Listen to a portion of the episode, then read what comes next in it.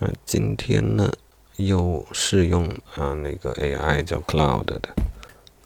嗯，今天主要的方向就是说，因为我有个感觉，就是 AI 所得到的答案呢，啊，经常是不靠谱的。虽然它大部分时间靠谱是正确的，但是他自己都不知道什么是正确，因此有的时候会犯很低级的错误。从人的角度来看，它就是低级的低级的错误。啊，但是正如我一贯所想的，我认为 AI 的价值在于提示，嗯，对错或价值的判断终归要由我来做。嗯，那今天呢，有一个想法就是，啊，如果有一个 AI，它可以不知疲倦地回答你问题，嗯，甚至在你的要求之下呢，它还可以提问题，那我就想着这些个环节是否可以串联起来。让它变成一个更加丰富的一个循环，嗯，所以我今天就拿 Cloud 试了一下，嗯，我是这样尝试的，嗯，但设置的规则有点复杂，我自己都差点把自己绕晕了，啊，我这样告诉他说，啊，我比我比方说我正在思考一个问题，啊，但是我不要他直接回答我，我要他向我提一系列的问题，啊，让他设计这些问题，通过提问。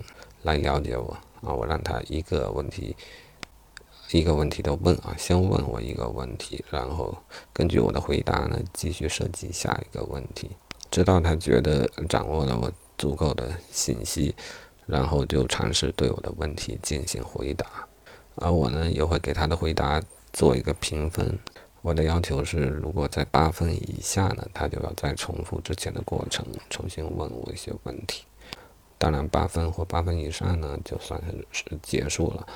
嗯，我这样设计的主要的想法就是，希望他了解我啊，了解我才能给出我认为最合适的答案。啊，我也倾向于认为答案的好坏，它的价值是由我来评判的。啊，既然他只是针对于我的一个答案，那他当然要了解我，要了解我呢，啊，我又不想说自己来介绍自己。我想这个事情要更自动化一些，因此我让他设计问题来提问。尝试的结果呢是，这整个程序跑的并不太好。啊，这个我有一个呃原始的问题，然后他要向我提问题，提问题的过程中会产生其他的问题。啊，有时候他就弄不清楚原始的问题到底是哪一个问题了。啊，我当时问他的问题是怎样的问题才是我当下最感兴趣，呃，并认为最有价值的问题。然后他的提问，我觉得还是挺巧妙的。啊，他就问到了我最近的生活中碰到的问题，然后我当然说是家庭气氛的问题。然后他的回答就很像是一个挺好的一个心理咨询师。啊，这也提示了我啊，这个 Cloud 这种人工智能，它可能可以作为一个心理咨询师。啊，因为啊，如果诱导得当的话，他会不断的提问啊，然后啊，替我们找到一些问题的原因所在吧。啊，并不是说他呃他替我们找到啊，而是通过他的提问引发我们的思考啊，然后通过我自己的思考，自己找到问题解决的方法。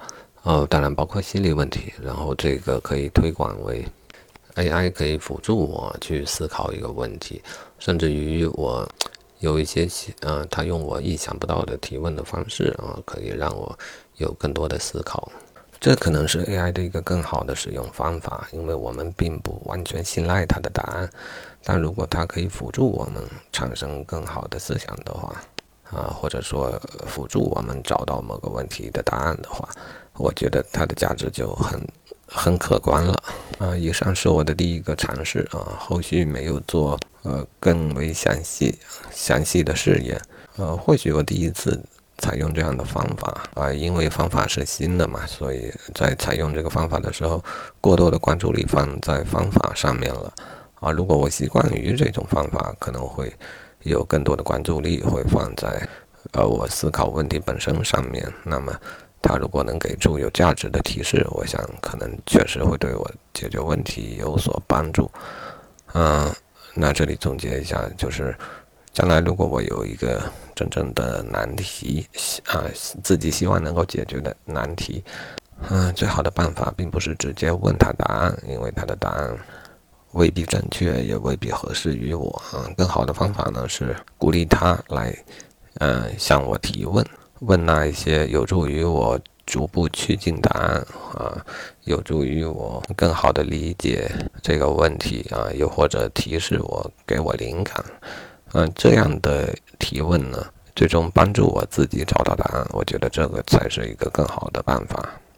嗯，然后就又又去试别的玩法去了。今天让儿子老库也玩了一下这个，呃，但是他总是像小孩那样胡搅蛮缠的、胡乱的去问他，他觉得很好玩，但是，嗯，并没有是特别有创造力的这种提问，呃，也并没有那种设计好的提问，所以我让他玩了一会儿，我就自己又拿回来了。呃，今天尝试的第二个玩法呢，就是。啊，还是一贯的思路啊！我应当鼓励他发问啊！我想让他作为一个小助手，嗯，我是希望有这样一个小助手啊。比方说，我要做一天的日记或者做一天的工作周报，要有个小助手，他呢会把这个一天的生活或工作啊拆分成一些具体的问题，然后来问我。我呢只用给他回答问题，回答问题。当我的问题回答完了之后呢？我让他整理生成一个日记，嗯，这个事实践的结果呢，也不是太满意啊。他确实，呃，如我所想象的那样做了，但是问题就出在于他的提问。比如说，我说今天干了两个事情，去买原料了，啊，去配产品了。那他提的问题呢，我觉得就有点不在点子上。当然，有一些是算是在点子上，有一些并不是。嗯，他比较套路化、程式化。比方说买原料的，他就问是否符合采购的呃预算啊，诸如此类的，好像很专业的样子。还有比如配产品，他就理解为生产产品了，他就会问，就会问呃什么产量是否达标啊，质量啊什么是否都包装好了入库了吗，诸如此类的问题。呃，而这并不是我所想要的问题。嗯，所以呢，这个尝试并没有结束，但我没有找到好的方法啊。